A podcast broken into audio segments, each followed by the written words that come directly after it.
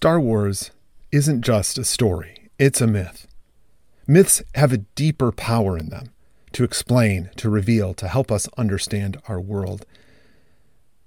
And this is a myth about good and evil, freedom and empire, democracy and fascism. The kind of myth that always seems relevant and prescient. And at its core is a magical spiritual concept which can tell us a whole lot about how we see our world. Let's talk about the Force. Hi, I'm Drew, and this is Make Saints.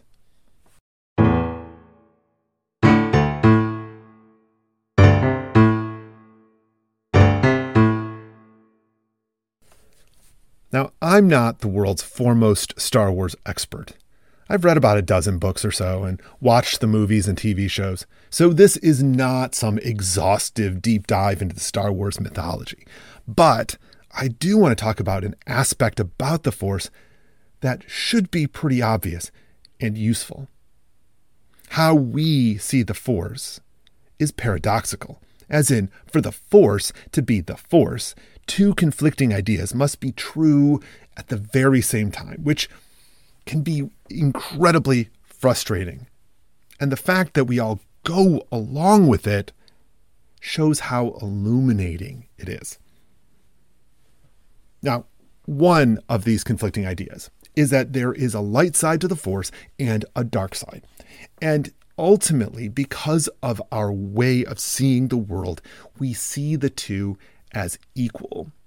In fact, one of the basic visions that undergirds um, uh, the greater mythology beyond the uh, original trilogy is an idea of balance in the force being objectively good. Uh, but a way of, we have this way of seeing the world in which we think that there is that there are two sides to everything and that there is an, an inherent balance between the sides that good is always equal to bad and that bad is always equal to good that they are just two halves that make up a whole. But we also have this second conflicting idea which is that the dark side is stronger right? And there's something about this that that the dark side has extra power. Now, one of the ways that we we do this is by talking about the how certain individuals are able to gain access to this extra power by taking on the dark side. So they're able to access what they couldn't before.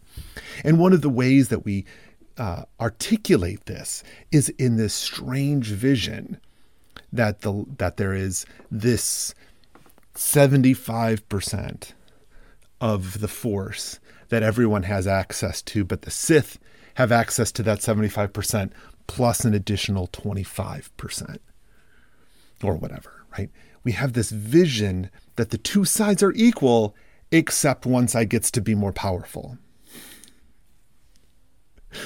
Now, one of the ways that this happens, uh, that this gets explained, um, both in Revenge of the Sith as well as in the Lord Bane trilogy, is this vision of uh, how the light side has um, diluted its power by recruiting more and more force sensitive beings to uh, embody the light side, and that the dark side has concentrated its power into two Sith at a time. So, in a sense, they get that there's X amount of power in the universe uh, on each side, right? And that light side power is distributed equally to many people, and the dark side gets concentrated into two people, which is kind of an interesting theory, but it also find, seems to come smack dab into the idea that Anakin Skywalker was the most powerful figure in the universe. So it doesn't seem to matter to the Force uh, whether or not there is this sort of equality uh, pattern or anything. It's all just so weird. There's also this question about how we look at the force and what it, how it how all of this matters to us. What is it? Right? Is it about power? Right? Is the concept of what the force offers is power? Well, part of the part of the allure of the dark side of the force is power, that opportunity for greater power, that's a dark side element. It, so the idea of the vision of the force being about power seems to be out of balance itself. Is the idea of balance a mirage? Is none of this really about balance? Or is the idea of balance seen in the holding back of power? Do the Jedi demonstrate greater power by resisting the impulse of the dark side? Is there an expression of power here that is unexamined? Or is there some mystery superpower of the light? If the dark side has has this extra power through anger and fear that they are able to manipulate and coerce, that these are elements that are not found uh, coherently on from the light side of the force. What in the light side of the force do Jedi have access to that the Sith do not? If there is to be some true inherent balance, this is the material that would be obvious to us. The fact that it's not, or has been so rarely encouraged, demonstrates that we are far more engaged in understanding this paradox and believing in a, a, fiction of balance while living into a world that is imbalanced. Now, it's striking that we adhere to this paradox in our world too that good and evil are balanced, and yet that evil is always stronger than good. Right? What the paradox at the root of the force reveals is that for the sake of the story, evil must be incredibly powerful. It must always be more powerful, right? So we so that the whole thing is worth it. It must be justifiable. And we need the weaker good to overcome evil every time.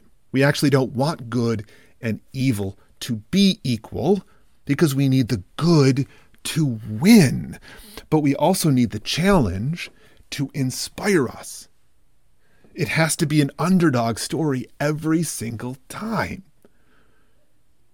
So what we're saying is we want of our what we want of our stories is a pretty incomprehensible moral mess. And yet, a predictable one. One that allows certain victory to feel utterly improbable and incomprehensible.